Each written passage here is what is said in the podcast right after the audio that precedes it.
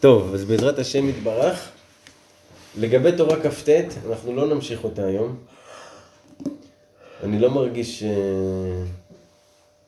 מוכן אליה, עדיין. אפילו שהתחלנו אותה, אבל עכשיו אנחנו נעשה איזה הפסקה, ונעשה משהו שלא עשינו מעולם. ברוך השם. כן? אה, אנחנו נפתח בספר כוכבי אור. ויונתן יהיה הראשון שיפתח לנו. כותבי אור. כוכבי אור. כוכבי אור. starlight. כתב אותו רבי נחמן, הרב מצ'רן. רבי אברהם בר נחמן.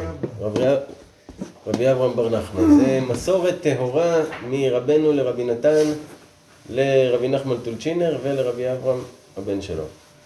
מסורת טהורה, הכל שם זה כאילו נכתב מרבי נתן. איפה פתחת לנו? שיחות וסיפורים זה. איך? שיחות וסיפורים זה. שיחות וסיפורים זין.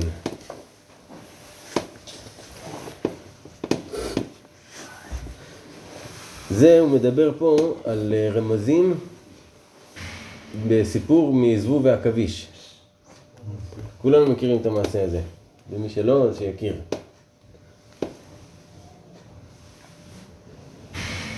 כפי הנזכר בסוף המאמר שבליקוטי מוהר"ן, סימן כ'. גם את זה אנחנו מכירים, איזה כיף לנו. ליקוטי מוהר"ן סימן כ', מישהו זוכר מה זה? זה התשעה תיקונים יקרים שנמסרו לזקן. לא מזמן למדנו את זה. כן. בזה הלשון, ככה רבנו אמר להם. שלום. קודם שבא לארץ ישראל, לבחינת ארץ ישראל, אזי אל יתהלל חוגר כמפתח. אבל כש, אחר כך כשנוצח, אזי נקרא איש מלחמה. וממילא מובן שאין זה רק מי שבא לארץ ישראל באמצעות התשעה תיקונים הנזכרים שם, ואין זה רק מי שגילה זאת.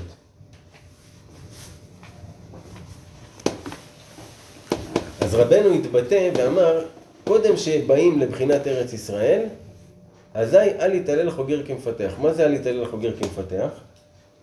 חוגר זה זה שעכשיו יוצא למלחמה, אז הוא חוגר את עצמו באפוד, בכל הכלי נשק והכל. מפתח זה זה שכבר חזר מהקרב ומוריד את זה. אז זה שעכשיו יוצא לקרב, שלא יתהלל כאילו שהוא כבר חזר מהקרב. אז על זה נאמר, אל יתהלל חוגר כמפתח. אל... עכשיו אתה רק יוצא לדרך, אל תתהלל כאילו שכבר חזרת ממנו. תהיה... תכיר את מקומך. אחאב אמר את זה למלך, אה, למלך ארם.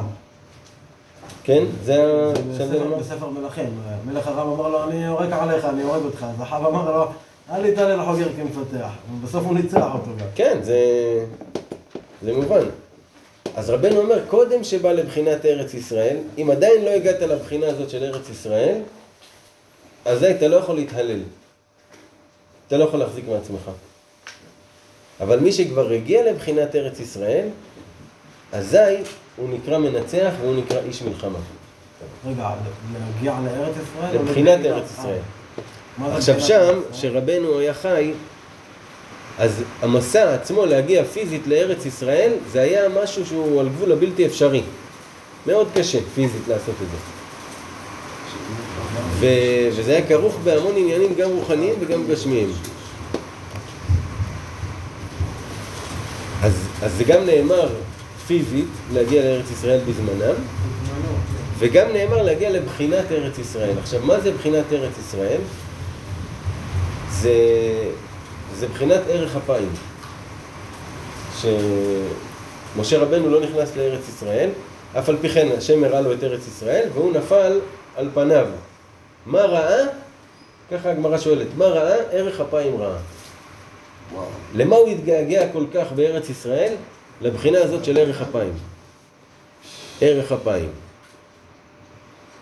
אז להגיע לבחינת ארץ ישראל זה שאתה זוכה להגיע לבחינת ערך אפיים. אז אתה נקרא שניצחת את כל המלחמות.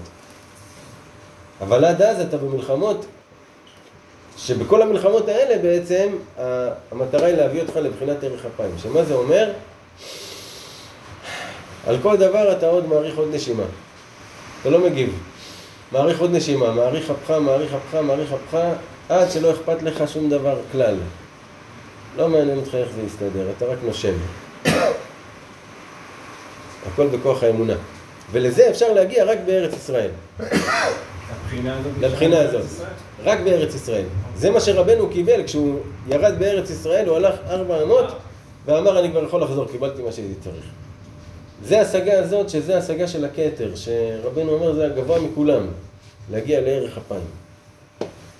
אז מי שזוכה להגיע לזה, הוא ניצח את המלחמה.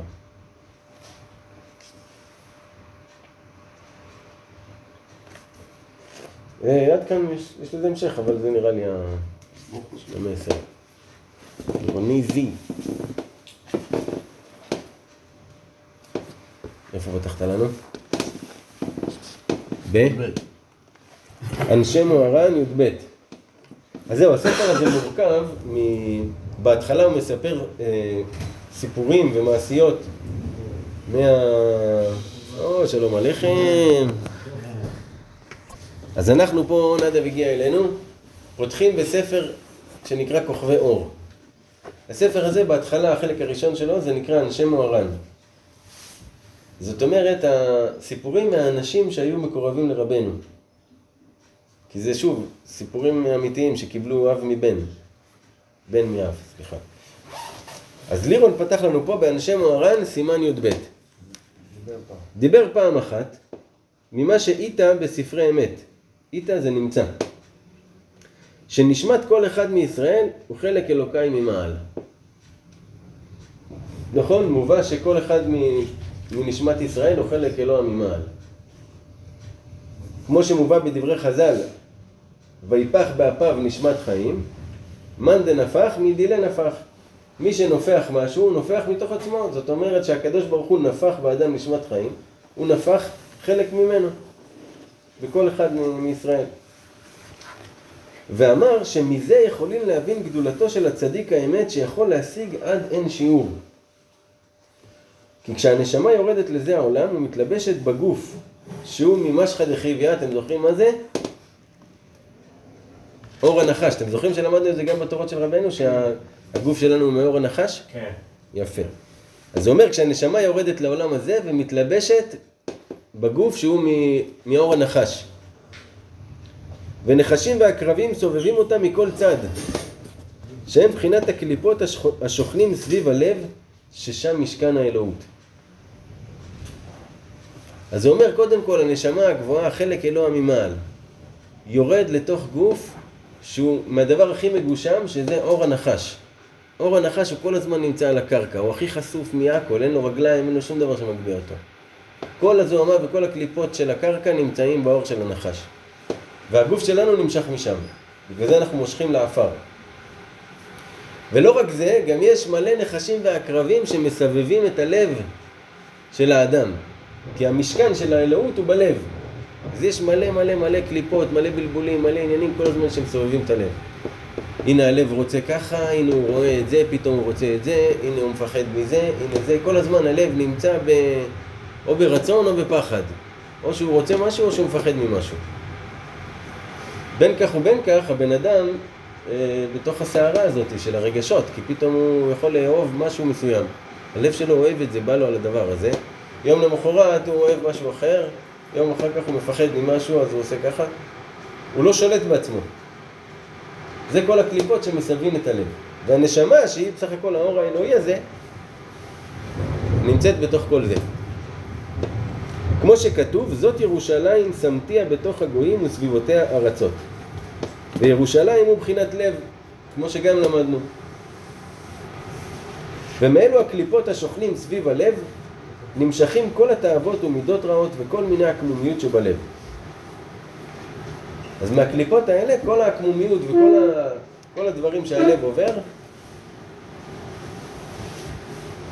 הכל נמשך מה, מהקליפות האלה שמסבות את הלב. וכביכול השם יתברך בעצמו נותן להם כוח לזה כידוע. עוד דבר רבנו אומר, שהקדוש ברוך הוא בעצמו נותן לקליפות כוח לבלבל אותך. כי זה הבחירה והניסיון בעצם. כל הבלבולים ואתה צריך לשמור על האיזון שלך ועל המיקוד.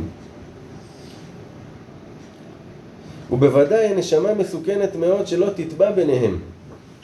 ובשביל זה נעשה עם כל אחד מה שנעשה. זאת אומרת, כל הסיבובים וכל מה שהאדם עובר הוא הכל בשביל שהנשמה שלו תתעורר ותתגבר ותתעלה ותעשה את השליחות שלה. אבל מי שמתגבר על יצרו בכל מיני התגברות, עד שמטהר את לבבו מכל רע, עד שלא נשאר בו שום אחיזה משום תאווה ומידה רעה, אם כן, מה נשאר בו? אם הוא זיכך כבר את כל התאוות שלו. מה זה אומר לזכך את התאוות? זה לא אומר שאתה עכשיו לא תאהב אישה, או לא תאהב אוכל, או לא תאהב זה, לא. במידה. זה שהצליח לזכך את זה שכל דבר נמצא במידה, אז, אז הוא טהור, הלב שלו טהור כבר. כי, כי ה, הלב לא מושך לי יותר מהמידה. כל המשיכות האלה שדיברנו, הפחדים, אין אותם, הכל נמצא באיזון, כל דבר במשקל שלו, הוא אוכל את הדבר הזה במינון, הוא עושה את הדבר הזה במינון, כל דבר. אם כן, מה נשאר בו? אז מה נשאר בו? הלא לא נשאר בו רק החלק אלוהי אשר בלבבו. זאת אומרת, כל הקליפות סרו ונשאר רק החלק האלוהי הזה, זאת אומרת שהנשמה מתגלה באדם הזה. זה לא השאיפה של כל בן אדם? זה השאיפה של כל בן אדם, כן. על זה אנחנו מדברים פה. ועתה היש קץ להשגותיו אשר יוכל להשיג? כי הרבנו דיבר על זה לעניין עצמו, כדי לתת להם רגע, תבינו איפה אני נמצא. הוא אומר, אדם כזה שנשאר בו רק האלוהות שבלב, יש, אין קץ למה שהוא יכול להשיג. ומי יוכל להבין ולשער רוממות ונוראות דיבוריהם ומעשיהם ודרכיהם? ואף על פי שיש בזה כמה אלפים מדרגות, אבל בוודאי כל צדיק, כפי מה שמתאר עצמו מהתאוות ומידות רעות, כמו כן נטהר לבבו מהקליפות השוכנים מסביבו, וכמו כן זוכה להשגה עצומה באלוהותו יתברך.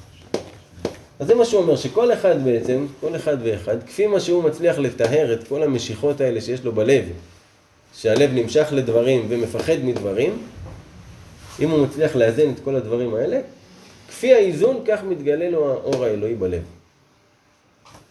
זה שלך, לירון. הלב הטהור. חרזי, חרזי, חכם חרזי פותח לנו עכשיו. חשבתי אבל שכאילו, זה כאילו מסיים את התיקון של הבן אדם, לא חשבתי שבן אדם כאילו חי עם זה עוד. בטח שכן. הופה, תראה איפה חכם חרזי פתח לנו. בחוכמה ובינה. זה עוד פרק? שנמצא פה. חוכמה ובינה, סימן כ'.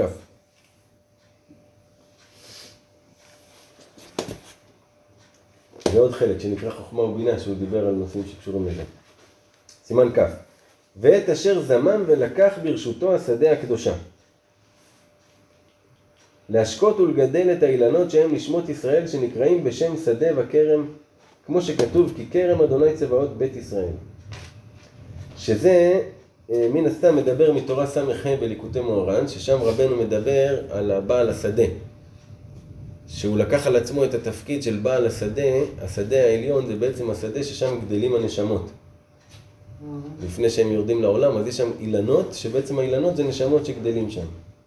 וצריך בעל שדה שיסדר את זה ויתקן ויגזום פה ויסדר פה וישקה ויטפח. אז רבנו הוא הבעל השדה. אז עכשיו, שיש גם נשמות שמחוץ לשדה. כן. כמו שכתוב, כי כרם אדוני צבאות בית ישראל, שהצדיק הוא זה שבעצם מסדר את כל הנשמות שירדו. ואת אשר בעוז חגר מותניו, ואימץ זרועותיו, לגמור את כל התיקונים הצריכים לזה, אף אם עבר עליו מה שעבר. שרבנו אומר שם שמי שלקח על עצמו להיות בעל השדה, עוברים עליו ממש ממש יסורים, וכל הזמן הקליפות עליו, וכל ה... הזמן סבל. אף אם עבר עליו מה שעבר, ואת אשר לא יכבה נרוג, אשר יזריח עלינו בליל גלותנו. אמן. לא הבנו מזה. מה? שחרזי הוא בעל השדה, מתעסק בנשמות. דייגו בוי. אשכרה, כל מה שפוגש את חרש אני את חרש אני מרגיש כאילו אני מגיע לשדה. הופה. השעון של רבי נתן, השעון הקדוש של רבי נתן בתמונה. רבי נתן עם השעון הזה שמר את הזמן כל החיים. הוא לא בזבז שנייה אחת לריק. מורה שעות. זייגר. הוא לזה מורה שעות, לא שעות. אז שיחות וסיפורים, א', דייגו בו יפתח לנו. כפי המבואר בדברי רבנו ז"ל, שאף על פי שעצם המעשיות שסיפר גבהו ונעלמו בתעלומות לאין חקר, אבל ברוב הלבשתם במדרגה למטה ממדרגה עד גשמיות זה העולם השפל, יש ללמוד מאיתם מוסר השכל אפילו בפשיטות. זה הוא מדבר על הסיפורי מעשיות, הס- הספר של רבנו סיפורי מעשיות משנים קדמוניות. זה, זה הספר שיש בו את התורה הקדומה ביותר שאי פעם נכתבה. שמעתם? זאת אומרת, זו תורה שנלקחה מהמקום הקדום ביותר שהוא לא היה מולבש במילים בכלל. ורק רבנו הצליח להלביש את זה במילים, את הסיפורים שהיו אז, לפני הבריאה, הרבה לפני הבריאה. ורבנו אומר, אפילו שזה ככה הסיפורים, יש ללמוד מהם מוסר השכל אפילו בפשיטות. זאת אומרת, מהמשל, מהנמשל, בן מלך, בת זה, גם את הדברים הפשוטים ללמוד משם. שם העניין של הסיפור, כאילו. לא? כן, בכל המדרגות. נפלאתי קצת בראותי סיפור המעשה מהחכם ותם. כולנו מכירים סיפור מעשה מהחכם ותם. איזה כיף שאנחנו מכירים כבר את הדברים האלה. אשר נהפך הדבר כל כך, שהחכם בחוכמתו נלכד ונשקע באבן מצולה, וכנגדו התם הרחוק מהחוכמה, נתעלה ונתרומם מאוד כמבואר שם. אז הוא אומר, זה פלא בעיניו, שהחכם שהיה לו את כל החוכמות והוא ידע וביזנס והכל וזה, בסוף נפל את הנפילה הכי גדולה. והתם שלא הבין בכלום ולא ראה חדשות אפילו, התעלה ונהיה, הגיע למלוכה. הגיע למלוכה. כי למה באמת יהיה כן? למה, למה זה, למה זה צריך להיות ככה? הלא כל עצם החוכמה ואור המוח אשר בקרב האדם הוא מנשמת ורוח הבורא בעצמו יתברך, אשר נפח באפו מתחילת הבריאה. ולפי זה ממילא מבואר שכל אשר יאיר בו יותר זה האור, היה לו להתעלות ולהתרומם. ולא התם בריחוקו מהחוכמה. נכון, זו שאלה הגיונית.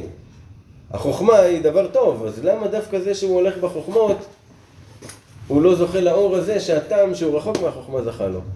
לכאורה, ככל שיש יותר חוכמה, יש יותר אור. לכאורה.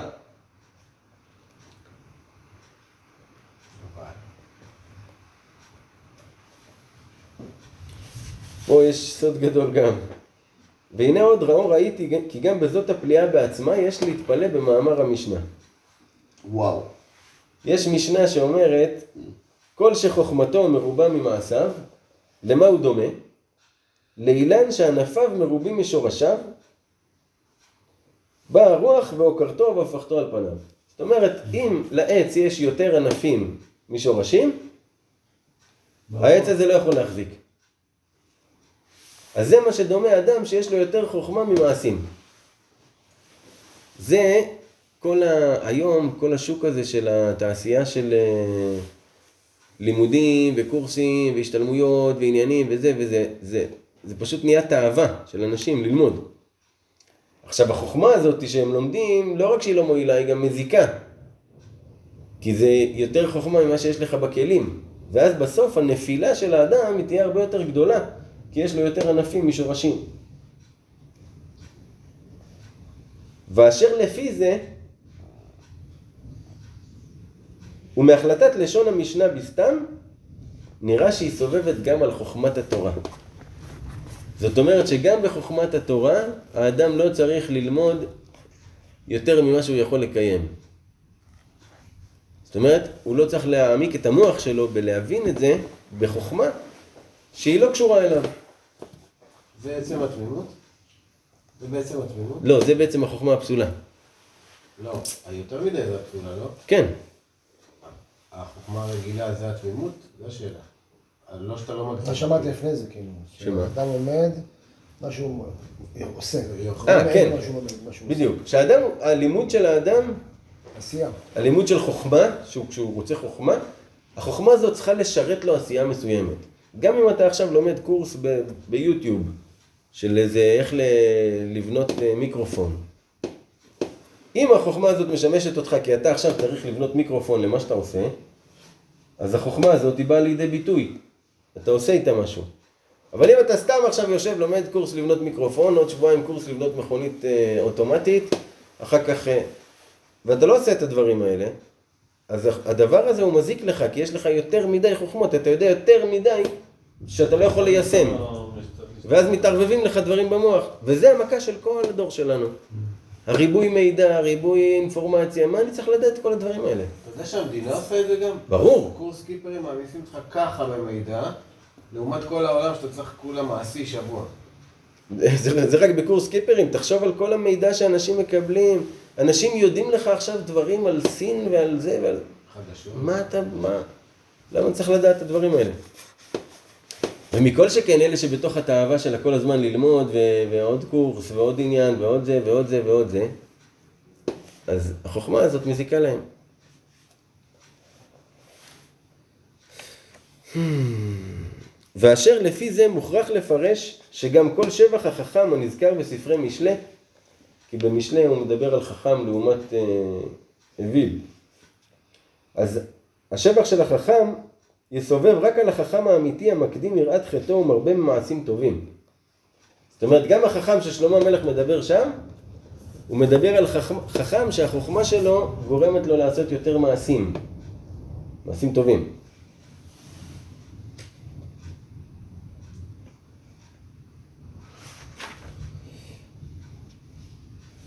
גם מפה לפה, תראה עכשיו משהו שהוא מביא לנו שהוא קיבל במסורת בעל פה.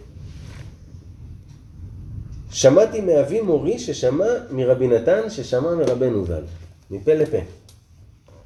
שדיבר מזה בפרטיות לעניין גדולי החכמים בחוכמת התורה. וגם היו כשרים והחזיקו בדרך התורה ככל ההמון הבלתי חכמים. זאת אומרת, אנשים שהם גדולים בחוכמה ובחוכמת התורה, אבל הם אנשים כשרים, הם לא פסולים. אמר עליהם רבנו ז"ל, שבכל זאת, אם לא ירבו ויגדילו את מעשיהם על זולתם, כפי המוכרח למדרגת חוכמתם, תזיק להם חוכמתם. זאת אומרת, אם אתה לא מגדיל את המעשים שלך שהם יהיו בהתאם לחוכמה, החוכמה תזיק לך. בכל חוכמה. איפה אני רואה את זה הכי הרבה? באנשים שנגיד למדו או לומדים איזה קורס קבלה, בזה, ועכשיו הם באים ושומעים דברי רבנו, ואוטומטית הם לוקחים את דברי רבנו למושגים של הקורס קבלה שלהם שהם שמעו. אז זה חוכמה שיש להם בראש שהיא מזיקה להם. כי הם לא מצליחים לקבל את האור האמיתי בגלל שהם שמו תבניות של חוכמה אחרת כבר. שהיא נמוכה מזאת החוכמה. הבנת? אז חוכמה היא מזיקה. צריכה להיות במינון של מה שאתה צריך בשביל לפעול יותר טוב. וככל שאתה גדל במעלה, אתה צריך יותר חוכמה בשביל לפעול טוב. ויותר מעשים. ויותר מעשים. אבל, אבל רבנו אומר שהמעשים שלך במעשה קטן כבר נהיה פעולות גדולות.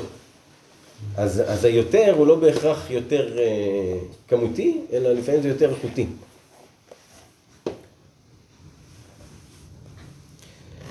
עכשיו הוא אומר, אולם בסיבת הפליאה הזאת, בגלל שלא הבנתי את העניין הזה, חיפשתי ומצאתי מפלפולי צירופי דברי רבנו ז"ל, כי אין הכוונה בדבר החסרון שנמצא במידת החוכמה כנ"ל, שהיא מצד עצמה רעה חס ושלום.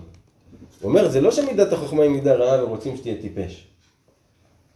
כי אדרבה, כל חסרון מידת החוכמה היא מרוב הטוב שנמצא בה. כי מחמת זה בעצמו שהחוכמה והמוח הוא מאור זריחת הבורא אין סוף בעצמו, אין ביכולת האדם המוגבל לבוא בה, אם לא בצמצום האמונה והיראה כנ"ל.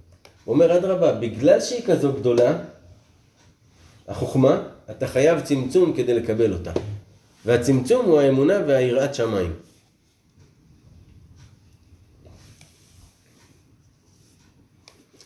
וככל אשר ביארתי מדברי רבנו ז"ל, במשל ודוגמה ממימי הים, המים של הים, אשר סגולתם לרפות מהרבה מחלות.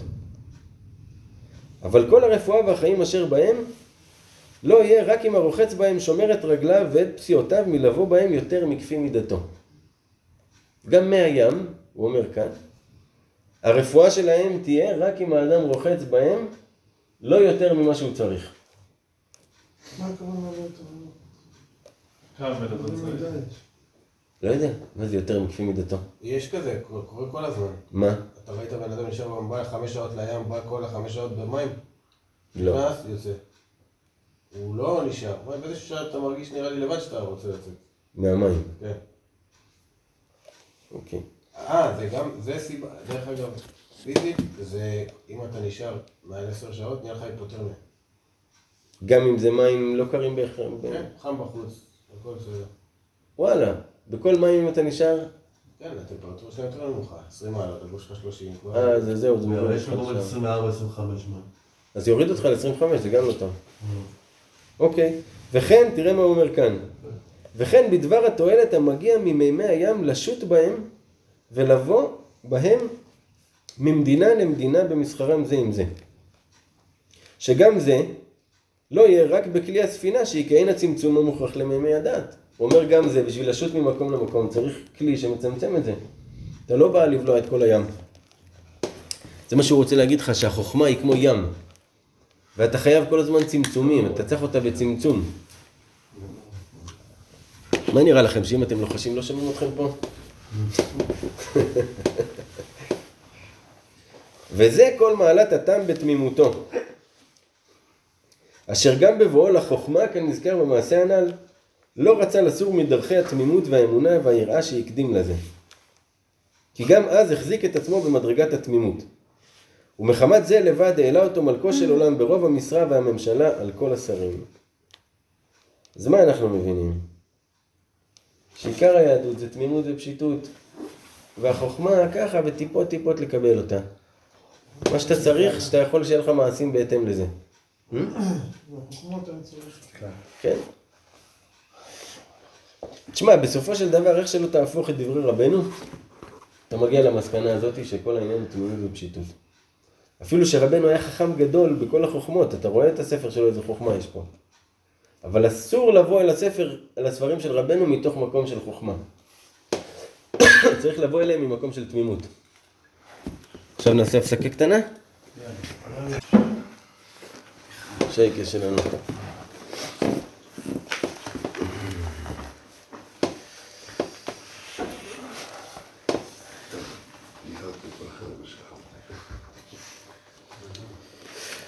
בשיחות וסיפורים, כרך שישי. כל הנזכר בספר שיחות וסיפורים אודות סגולת הקריאה בדברי רבנו ז"ל, סובבים גם על המעשיות ובאופן אחד יותר.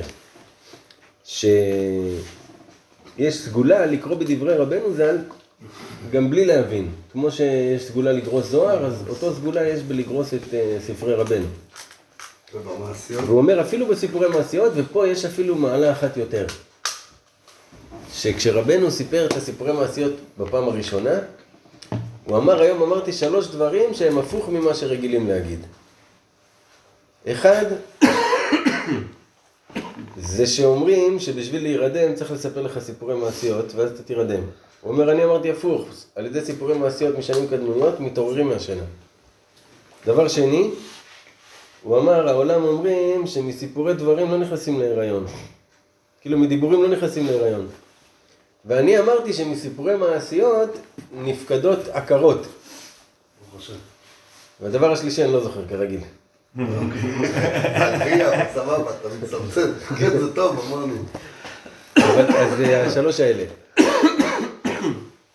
אז הסיפורי מעשיות, יש בהם עניין שאפילו כשהאדם הוא גורס אותם, זה מעורר אותו מהשינה שלו. אם האדם מרגיש שהוא ישן, שהוא תקוע, שהוא משהו, זה התחיל, כן, התחיל לגרוס. הקדמה לקצת רמזים במעשיות שבספר הסיפורי מעשיות, ומה שכתבתי לעיל בכרך שני. שהבנתי מדברי מוהר"ן ז"ל שכל מעשה נעשה במקום שנעשה. ושהם נמשכים ונשתלשלים גם, אל כל, גם כל המעשיות שבתורה נביאים וכתובים. ושבהשתלשלותם באמצעות היכל התמורות, נימורים ונחלפים מעולם לעולם בשינויים שונים. זה אומר שבעצם הסיפורי מעשיות משנים קדמוניות זה גם הסיפורים שבתורה. רק בהיכל התמורות לפעמים דבר מוחלף בדבר. א' אומר ב', ב' אומר ד', אה, כל דבר אומר משהו אחר ואז נעשים צירופים אחרים. לא הבנתי את הקטע הזה. בהקשר של מה הוא אמר את זה? של הסיפורי מעשיות. ששם יש צירופים. שאותם הסיפורי מעשיות, זה בעצם אותם הסיפורי מעשיות שיש בתורה. וכל הסיפור המעשיות משתלשלים מהם. אז אז הוא דיבר על אחד התמורות, שזה אומר שגם בתוך קדושה לקדושה יש תמורה? יש, היכלי התמורות זה שלב שהוא נמצא, הוא... משהו זה מתהפך במשהו. בפרט הסיפורי המעשיות של רבנו, שהרבה פעמים יש דיבור של רבנו שהוא אמר שבתוך הסיפור עצמו, לפעמים נגיד הוא אומר, הבן מלך מדבר על בחינה משהו, ולאחר מכן האיש יער מדבר על אותה בחינה, והבן מלך הוא בכלל מדבר על משהו אחר. יש היכלי תמורות, זה הפך על הפך, מה שנקרא. וזה גם הסוד להבין את כל העניין של, ה... של מה שהאילומינטיז עושים, הם גם עובדים על העיקרון של הפך על הפך. אני אומר הפך על הפך, מה אתה בעצם אומר? שכאילו הדמות הזאת אומרת לך כאילו היא לטובתך, אבל בעצם היא... כן? כל מיני היפוכים, כל מיני היפוכים, כל הזמן מהפכים דברים. לפעמים הם, הם אומרים ככה וגם הם אומרים את ההפך. הבנת? תמיד הפך על הפך, לוקחים אותך מכאן לכאן, מכאן לכאן. כמו הערב רב, הם אומרים שהם היהודים ואנחנו הערב רב. הפך על הפך, מה תגיד להם? כן. אתה מבין? ו, ומי שגדול הוא באמת קטן, ומי שקטן הוא באמת גדול. זה... כן. צריך לדעת את זה. כן, הפך על הפך. אה, בית, ואישה כזה. נדב.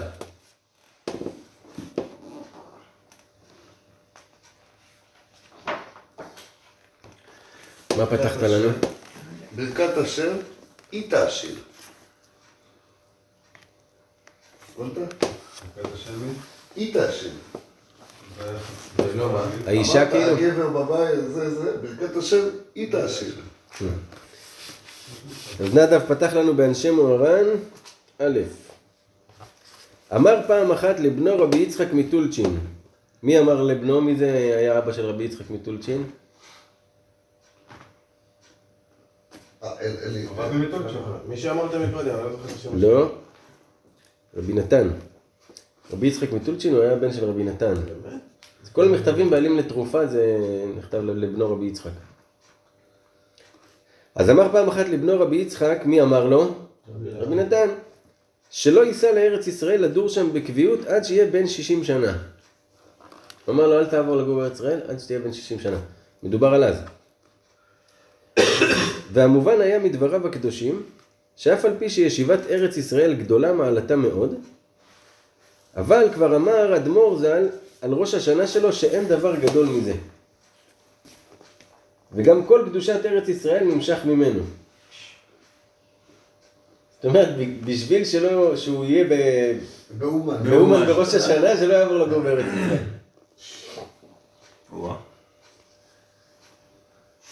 ועיין בליקוטי הלכות הלכות נזקי שכנים, שאין ערך לעבודה שיעבוד האדם בפני עצמו אפילו כל היום. נגד נקודה אחת שעושה כשמצטרף בחבורה, בקיבוץ של האנשים.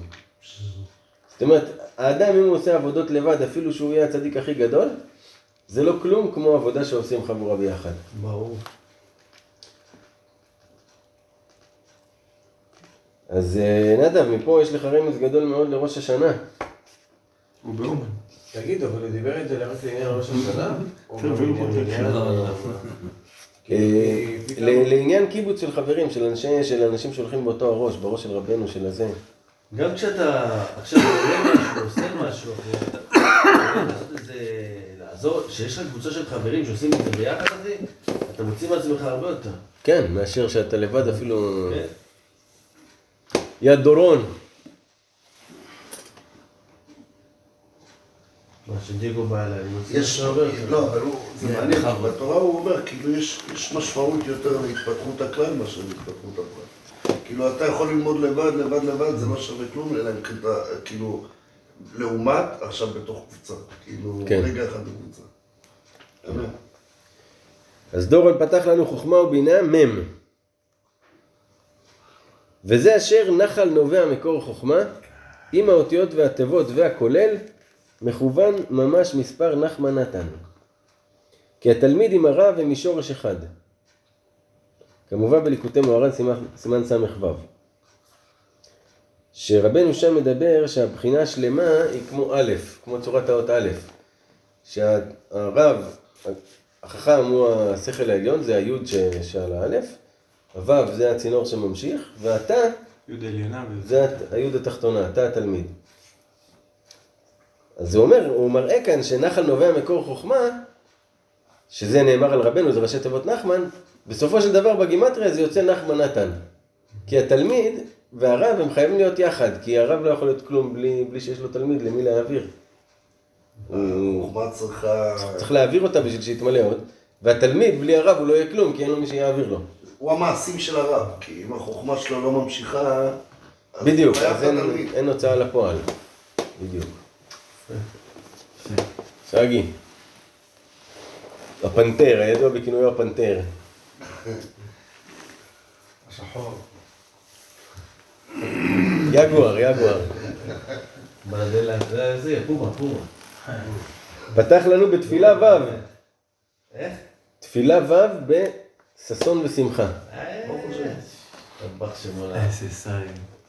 ריבונו של עולם, גלוי וידוע לפניך כי קלטה נפשי להיות כרצונך. אף על פי כן, איני יודע שום אופן. שום אופן איך לזכות לתשובה שלמה ואמיתית, באופן שיתהפך לזכות ולתיקונים כל מה שעברתי וקלקלתי בגלגול זה ובגלגולים אחרים. ריבון כל עולמים, בורא כל הנשמות והרוחות והנפשות והגופות, המהווה והממציא בי ובכל הנפשות שהיו ושיהיו, כל תנועתנו והווייתנו. כאשר הודעתנו מהיעדר תכלית תעלומות הנהגותיך בכל נפש ונפש. פתח את התפילה, אתה רוצה לפתוח... אה, נדבר על העיגול, אני לקרוא אותה. אני אמשיך, אתה רוצה? אני בא לקרוא אני גם. כי באמת, אף על פי שמסרת הבחירה בידינו, ובכוחנו ויכולתנו לסור מרע ולהיות כרצונך בכל מחשבה, דיבור ומעשה, אף על פי כן גם זה בידיך, כי אין עוד מבלעדיך. ובלתי כוחך המהווה והמפעיל את כל בשמיים ובארץ, את מציאותיהם וקיומיהם והנהגותיהם. לא יזיז בתוכנו לא רעיון ולא מחשבה, לא כסל ולא כליה. ומי יבין דרכי פלאותיך? ומי יעצור כוח לדעת ולהשיג בלתי נודע ומושג כזה הנמשך מהחלל הפנוי? אשר פינית והעברת משם כביכול גם את מידת חוכמת אלוהותך הנמשכת בתוך כל העולמות שנבראו בו. אבל אין לנו רק דברי הצדיקים האמיתיים אשר הודיעוני מכל זה, ומתעלומות רצונך, לבקש ולהתחנן ממך על כל תנועה ותנועה. על כן הרימותי קולי ואקרא בקול מר ונמהר. אה, אה, אה, ליבי נמס בקרבי. כל איבריי ועצמותיי רועשים ומרעישים בקרבי. אהובי אבי שבשמיים חמדת לבבי, אשר אין סוף ליכולתך ולרחמך ולאהבתך לכל נפש ונפש מישראל, הנקראים אצלך בנים. איכה תתאפק לראות ולהביט בצ- בצערם ומרירותם, אפילו בצערם ומריר- ומרירותם שבגוף, וכל שכן וקל וחומר בצערם ומרירותם שבנפש. ה, ה, על עם ישראל. היש סוף ליכולתך להביא גם בלבבי חוכמה ותבונה ודעת אמיתי, התעוררות אליך כרצונך הטוב, זריזות וששון ושמ- ושמחה כרצונך הטוב, אמונה וביטחון וענווה ותמימות ופשיטות וישרות לב, ורחמים על הבריות, ועצות אמיתיות בכל תנועה, והסכמות מוחלטת בלבבי עליהם, והתחזקות והתאמצות לבלי לסור מהם, ושאר כל מיני ישועות בגוף ונפש המוכרחים לתכלית שלמות תשובתי.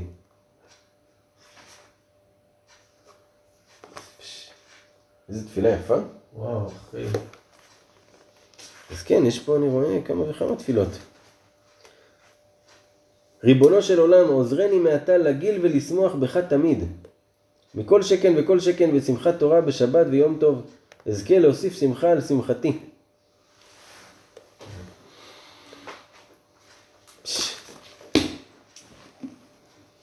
שלומי, תעביר לשלומי את זה. אמן. אמן.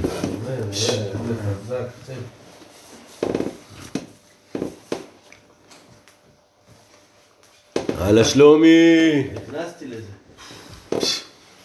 שלומי פתח לנו שיחות וסיפורים, נ"ו.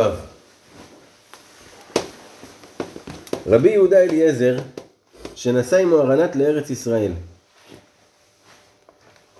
רבי נתן, אחרי שרבנו נפטר, הוא גם נסע לארץ ישראל, ונסע איתו אחד התלמידים שנקרא רבי יהודה אליעזר.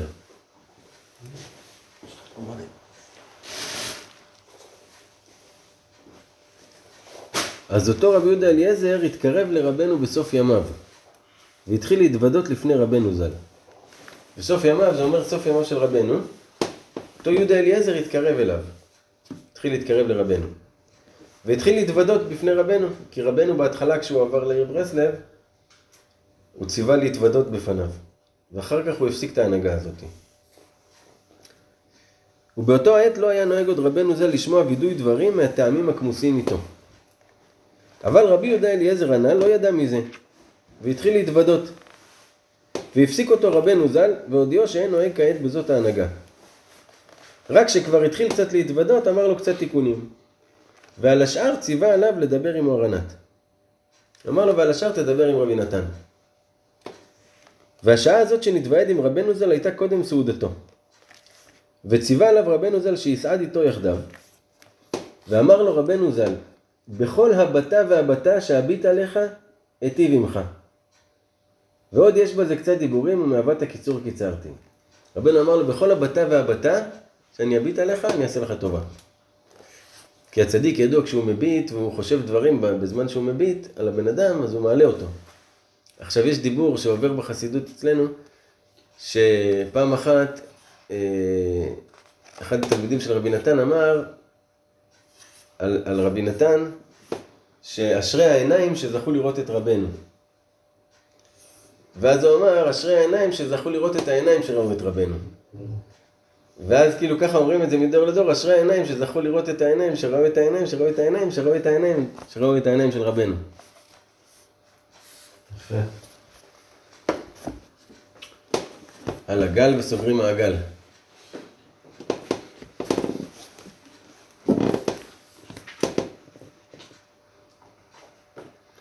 זה פה פיור חסידות ברסלב, מה שאנחנו קוראים.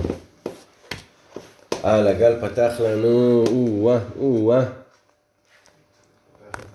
וסיפורים נפלאים. משלים מרבי, מרבי אברהם ז"ל לעניין שטות הבלי העולם הזה והתכלית. איש אחד שנחרץ משפטו, הוא כבר נמסר להוציא לפועל, והאדם נמסר למוציאים לפועל. ויושיבו אותו בעגלה עם סוסים, עם התליין המוציא לפועל את המשפט. והאדם הנחרץ למשפט יודע כי אין כבר שום מנוס ומפלט להינצל מהמשפט. ורואה איך העגלה עם הסוסים הולכים הלוך וקרוב למקום התלייה, ואינם עומדים כהרף עין, ואפילו רגע אחד אינם עומדים. וכל פסיעה הוא מתקרב למקום ההריגה. בן אדם עכשיו לוקחים אותו לגזר דין מוות, הסוסים רצים, והוא יודע, אין לאן, זה הולך לשם. כל פסיעה שהסוס רץ זה יותר קרוב. ורק שאינו יודע כמה זמן ישהה הנסיעה למקום ההריגה, אם שנה או יום או שעה, לא יודע כמה זמן זה ייקח. רק רואה שהולך ומתקרב. בוודאי אם היה רואה איזה קומדיה או משחק של צחוק, לא היה משים ליבו לזה. נכון, אדם שנמצא במצב כזה שעכשיו הוא נוסע לגזר דין שלו, תראה לו איזה שטות, הוא לא יתייחס לזה עכשיו, מה זה מעניין אותו?